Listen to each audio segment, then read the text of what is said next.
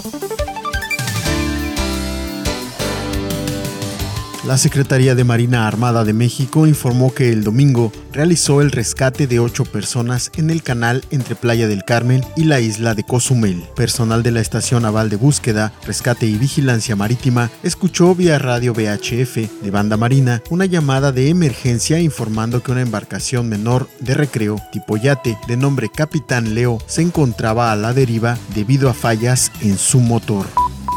En lo que va de la emergencia sanitaria por COVID-19, el Sistema de Protección Integral de Niñas, Niños y Adolescentes Quintana Roo ha atendido 179 casos de violencia a menores en los 11 municipios para incrementar los rendimientos de producción de granos básicos en la entidad, así como disminuir los costos de fabricación. La Secretaría de Desarrollo Agropecuario, Rural y Pesca lanzó el programa Cosechando Juntos 2020.